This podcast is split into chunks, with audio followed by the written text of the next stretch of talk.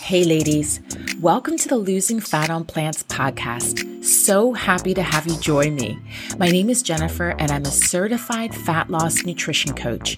I created this podcast for the menopausal woman who's maintaining a fully or partly plant-based diet, but is still struggling like I once did to lose fat because of cycling sugar binges. Menopausal weight gain is for real, and it's more than just calories in, calories out. Hormones, stress, and lifestyle are factors that can affect our appetite and complicate how we feel and behave around food, especially during our midlife. Come on, sister, you know exactly what I'm talking about. If your appetite has increased, you're craving foods high in sugar, and you can't stop overeating, then you're in the right place. Lady friend, don't spend precious time feeling miserable about how you look and your weight. Instead, join me each week as I share evidence-based strategies to help you manage your sweet tooth on a plant-based diet while keeping it real. You don't have to give up your favorite desserts. Let me show you how you can enjoy sweets guilt-free while on your journey towards losing fat on plants. Hope to see you there. Take care. Hi, ladies. Welcome to another episode of Losing Fat on Plants. This is episode 10. Are sugar substitutes unhealthy and do they aid in fat loss? So in the last episode, is having a sweet tooth a bad thing? I mentioned that I would talk about sugar substitutes in another episode. And that episode will be today's episode, where I'm going to discuss some of the facts about sugar substitutes that can impact our fat loss and whether or not using sugar substitutes are beneficial for those of us with a sweet tooth who need to control our overall sugar intake. If you remember in the last episode, I mentioned that having a sweet tooth is normal and not necessarily a bad thing if you're responsible with the amount of sugar that you consume and how often you actually consume it. 1 or 2 days of the week indulging in dessert is not critical, as long as the amount of sugar that you're eating in one sitting does not trigger you into a spiral that knocks you off track. However, a sugar binge cycle is a whole other level and can cause you to stay trapped and hooked on sugar and on processed foods that contain sugar because they're very highly palatable and they can trigger dopamine. But because they are calorie dense, they completely offset our fat loss goals, adding fat that we are working hard to lose or keep off if we're trying to maintain our happy weight. The addictive characteristics of refined sugar that are comparable to drugs, as we discussed in the previous episode, cause your dopamine levels to increase and drive you to seek sugar, keeping you constantly craving it and always thinking about your next hit. It can take weeks, if not months, to find your way back to your healthy routines that are conducive to fat loss and free you from sugar and all self-sabotaging behavior. It's not your fault if you eat really tasty sugar-filled food and want to continue eating it. It's a normal physical response for your body to be driven to want that taste, that pleasure that the sugar is giving you. But because sugar has such a strong potential power over you, it's even more important to create a system or plan that safeguards you from getting trapped, which is why limiting your consumption can actually help you, because it reduces the amount that your body is exposed to and the chances that the highly palatable taste of sugar will hijack your taste buds and condition your body to be obsessed with it. I know myself that in a binge cycle, the last thing I'm thinking about is having fruit for dessert because it doesn't appeal to me or stimulate my appetite when my body is fiending for ultimate sweetness. The sugar content is not as intense as it is in processed foods, for example. Store-bought cookies, vegan chocolate bars or vegan ice cream all stimulate those pleasure centers in the brain, and they give me that high that I'm more likely to choose over the less palatable fruit. So meal plans that contain a high balance of vegetables and fruits are the most optimal because they're both low in calories and they're low in sugar. And these types of meals are naturally less palatable, meaning that they're less likely to drive you to overeat, and yet they'll still satisfy your appetite despite their less intense taste compared to processed food. And they balance your blood sugar, so you stay fuller longer. And when you eat these types of meals often, you are able to appreciate the taste of fruits and vegetables because they're not competing with the intense taste of sugar and processed foods. Despite the benefits of a low sugar, high whole fruits and vegetable diet, many menopausal women struggle to make the switch to such a diet because they're used to meals that are high in sugar and in fat and in salt. And they may recognize, though, that a low-sugar diet is more helpful for fat loss, but it's not easy for them to modify their diet by reducing the additives that they're used to or that they're hooked on. That's why many women consider sugar substitutes or artificial sweeteners as an alternative to sugar, so that they're able to continue to eat the foods that they enjoy without increasing their calorie intake. But the question is whether or not sugar substitutes are really the answer. Is it possible to eat all the sweets you want without increasing your blood sugar or your calorie intake? Also, how much do we really know about artificial sweeteners and the impact that they have on our health? These are the questions that I want to try to answer to be able to understand more the impact that the sugar substitutes have on our health and our fat loss. And I'd like to do that in this episode. So first, let's look into the various uses that sugar substitutes actually have. Sugar substitutes were created initially to mock the taste of sugar, but with much less energy. They're usually as sweet as 200 to several thousand times sweeter than sugar. And therefore, much less is needed to obtain the same level of sweetness that's found in refined sugar. Some substitutes are created from natural ingredients like stevia or monk fruit sweeteners, but others are fully synthetic. And they're, in this case, referred to as artificial sweeteners. They started to come on the market in the late 1970s, once sucralose, which was referred to as sweet and low, was approved for use in the 1970s, so like 1976. And these substitutes started to replace sugar and corn syrup found in a lot of food products as a response to the growing concern about better health, especially with obesity being the primary factor behind type 2 diabetes. These substitutes were so attractive because they provide a similar taste to sugar. It's not exact, but it's pretty similar, and they contain zero calories. So whether it's derived from manufacturing, like plant extracts, or processed by chemical synthesis, they come in various forms, like in the form of a pill or a liquid or even a powder.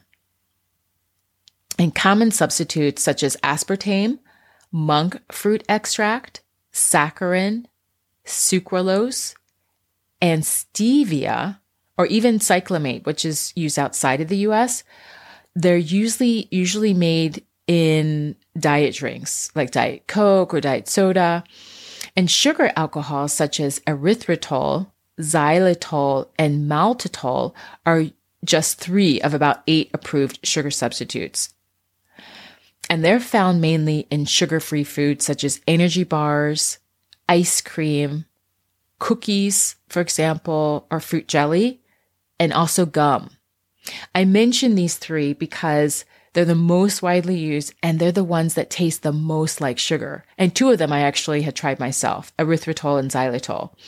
You can find these sugar alcohols sold by themselves in a crystal format or in the foods I discussed before, like sugar-free desserts or in sodas. And this, when it's in crystal format, makes it much easier to use like sugar, exactly like sugar. So they can be used in baking or in mixed drinks, or you can add it to your muesli or like in different sauces, like salad dressings and things like that. And among the 8 different sugar alcohols, they do differ in taste, but they also differ in calorie content and the way that they're digested into your body. So even though they differ from each other, they all have a relatively low calorie content compared to sugar, and they have a very low GI. So if you remember in the 8th and 9th episodes, I talked about the glycemic index, which rates the foods from 1 to 100 based on the speed in which they're digested in the body through the small intestine. And most sugar alcohols have a very low GI compared to sugar, which means they digest slowly into the body and they therefore have a low impact on your blood sugar and insulin levels.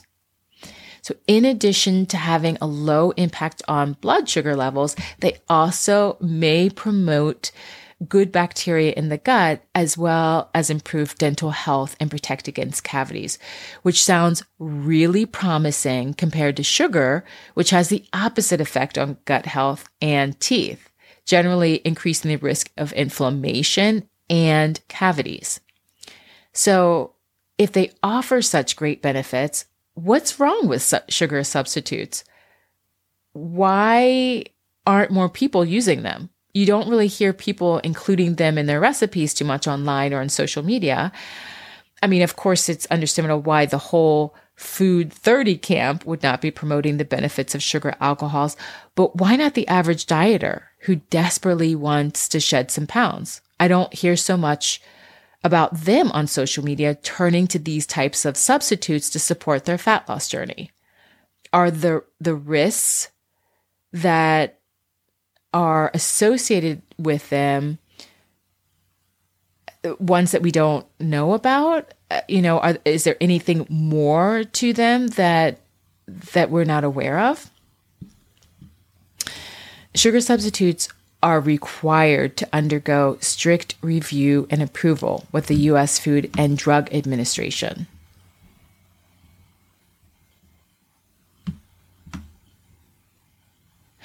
And all approvals should ensure the safety of these additives, since most are based on extensive toxicological and clinical studies. Therefore, if a sugar substitute is approved by the FDA, then it should and can be considered safe for consumption until, of course, a new study proves otherwise. In an article about sugar substitutes published in the Journal of Pharmacology and Pharmacotherapeutics, a few therapeutic uses were listed for sugar substitutes. So I'm going to just read those. For weight loss, for example, substitutes, as we know, were created to replace sugar so that the sweet foods could be enjoyed without excessive calorie intake. And as far as dental care, sugar substitutes are not fermented by the microflora of dental plaque, and therefore they don't encourage tooth decay with the sugar substitutes, as they would with sugar, for example. As far as diabetes, if you're diabetic, then sugar substitutes are, of course, helpful for you if you wish to continue eating sweets, but you need to manage your blood sugar, because as a type 2 diabetic, your pancreas produces less insulin than required, and your body is no longer capable of moving the sugar from your blood into your cells.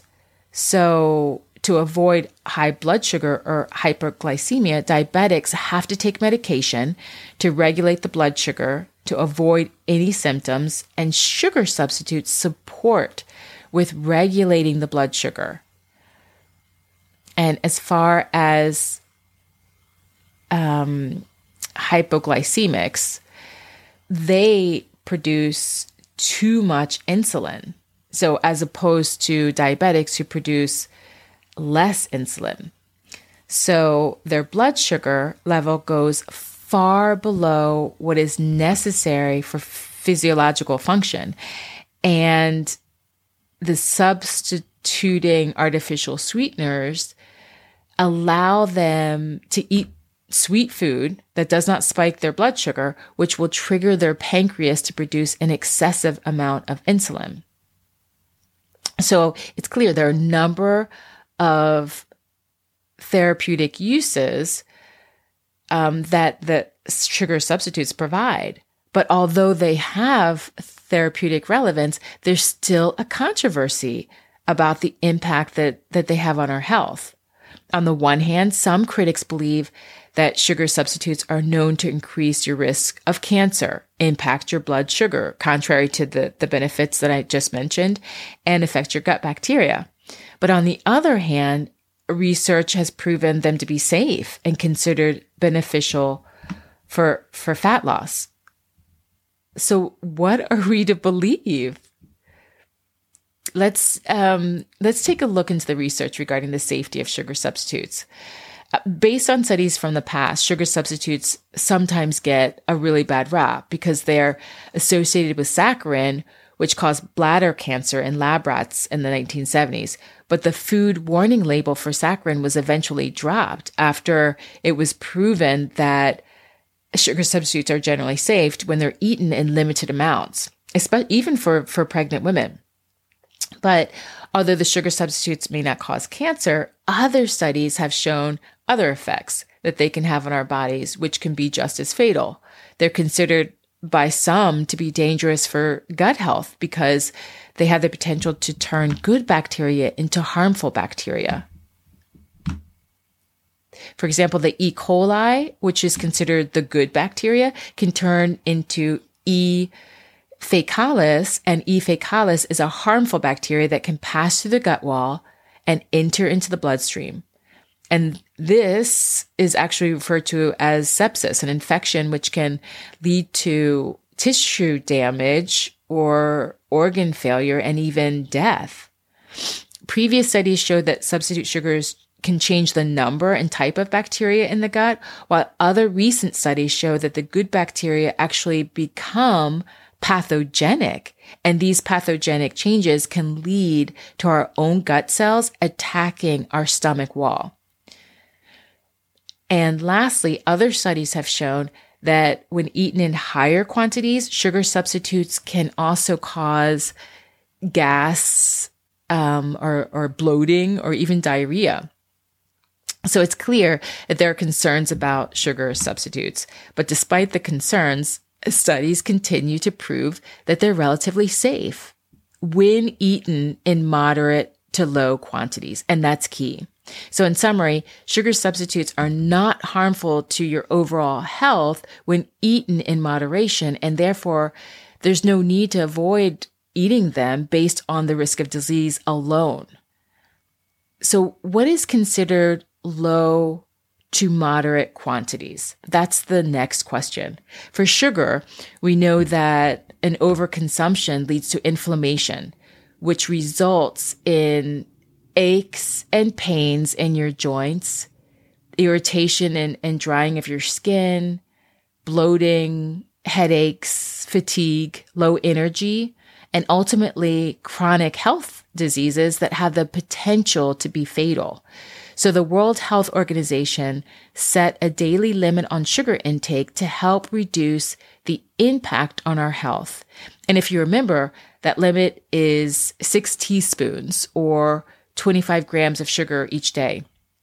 For sugar substitutes, there is a similar limit that has been set by the regulatory agencies, referred to as the acceptable daily intake or the ADI. And it's the total amount of a food additive that can be safely consumed on a daily basis over the course of a person's lifetime without any adverse effects. The limit and the amount of the sugar substitute recommended is based on your weight and the actual sweetener itself, since each sweetener has its own GI, which can impact our blood sugar levels. For sucralose, for example, it's 5 milligrams per kilogram body weight each day. This would mean for a 132-pound person, about 23 packets of sweetener. For saccharin, for the same person with 132 pounds, that's about 45 packets. And for aspartame, it would be about 75 packets. But we know sugar substitutes are really sweet, about 200 to several thousand times sweeter than refined sugar. So only a small percentage is actually needed to get the same level of sweetness. And therefore, having 25 to 75 packets of sweetener is highly unlikely. But you would, need to have at least that amount in order to endanger your health. And that would need to be eaten on a daily basis long term. So even though you're able to eat a lot of sugar substitutes before putting yourself at risk for any diseases, sugar substitutes should not make up the majority of your diet if you're a menopausal woman with a sweet tooth trying to lose fat. I've discussed in previous episodes that the nutrition plan that is the most beneficial for fat loss, especially for a menopausal woman with a sweet tooth, is one that consists mainly of whole, non-starchy and starchy vegetables with lots of fiber and, all of which is low in calories, but also low in sugar. Sugar has an impact on both the pleasure centers in our brain and on our blood sugar levels themselves. And this impact ultimately triggers us to overeat, which works against fat loss. Sugar substitutes, although they don't impact our blood sugar levels as sugar does, they do impact the pleasure centers in our brain and can trigger us to overeat. The calorie content of sugar substitutes is much less than sugar. In fact, in most cases, it's even zero. But the quality of the food which contains sugar substitutes may not be optimal if it's mostly processed. So if, for example, you have a donut with refined flour and lots of fat and artificial sweetener, the artificial sweetener is not significantly beneficial if you still absorb the calories from the fat and you're triggered to overeat. So you continue to eat, more of the donuts, although the artificial sweetener has very little calories. If you're eating more of the one donut, you're still absorbing a number of calories over and above your body requirements, your actual calorie requirements for the day. So how can sugar substitutes help menopausal women with a sweet tooth who want to lose fat but are having difficulty cutting down on sugar? If you are having cravings for sugar and you don't want to add the extra calories, then having diet soda or sugar-free dessert in place of dessert with sugar is surely helpful. And it can help you to get over the hump or take the edge off. But it should not make up the majority of your meal plan. So using it as an aid to reduce the calories while satisfying your sweet tooth is the key, really, in helping you to avoid overdosing on food with sugar. However, it is important to focus on meals that are the most beneficial for fat loss, which are those that contain the least amount of sugar or sugar substitutes as much as possible. Whole vegetables that have low calories and stabilize the blood sugar so that they keep you full longer and are not driving you to overeat are the most optimal. And overeating is actually possible with both sugar and with sugar substitutes. So if the sugar substitutes are generally considered safe Is it worth it to include it in your diet if it could help you manage your weight or aid in fat loss? Or does it do more damage than good? The answer, it really is, this is a question that only you can answer. If you're able to limit consumption to allow, to limit the amount that you take to the ADI that's recommended, then you can ensure to keep any potential risks for any potential diseases to a minimum, just as you would with limiting the amount of refined sugar on a daily basis. What is key to losing fat is maintaining low-calorie meals that stabilize the blood sugar and do not trigger overeating, as well as staying consistent with routines that support your goals. Healthy meal plans consist mostly of whole fruits and vegetables because they're less palatable as processed foods with high amounts of refined sugar and with salt and with fat that trigger overeating. Processed foods and foods with refined sugar have mostly high GIs, which dissolve quickly in the blood, and they raise the blood sugar and increase insulin. Sugar substitutes should not be considered a magic bullet that will solve fat loss, as long as there are still studies that find correlations between sugar substitutes and pathogenic conditions. One should always be aware of the potential risks and regulate its use carefully. Eating sugar substitutes in place of refined sugar as a way to reduce blood sugar levels is helpful, particularly if you're diabetic, and also if you want to satisfy your sweet tooth without adding the additional calories that sugar has. But just like sugar, it should be regulated wisely to make sure that you do not trigger overeating, even if the carbohydrate content is less than that of food with sugar.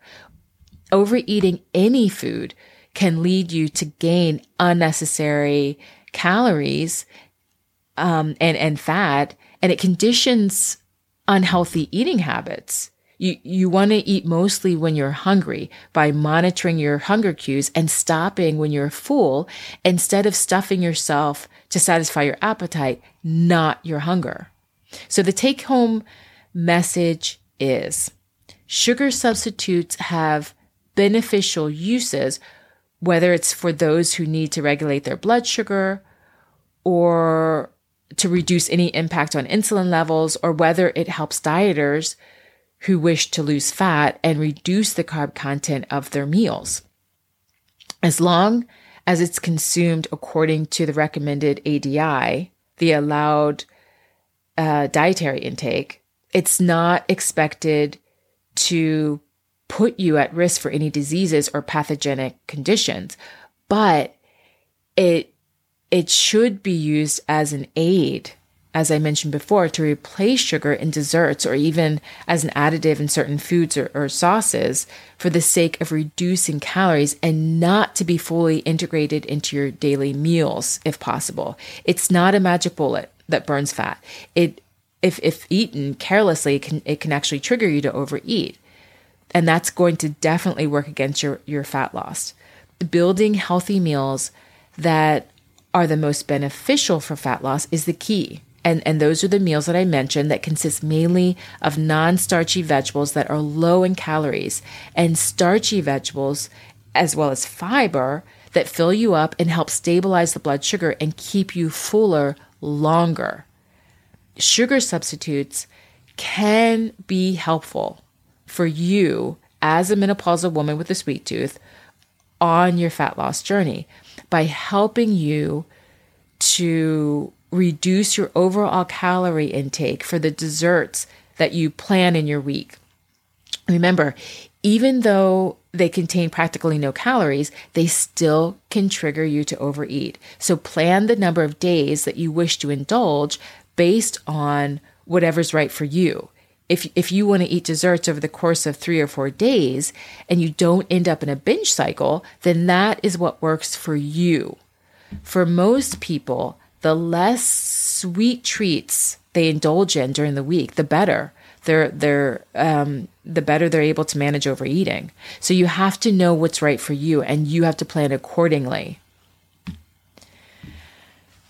So thank you for listening. If you enjoyed this episode, please share it with a friend. And if you haven't already, please leave a review to help share it with many more people who can benefit from it.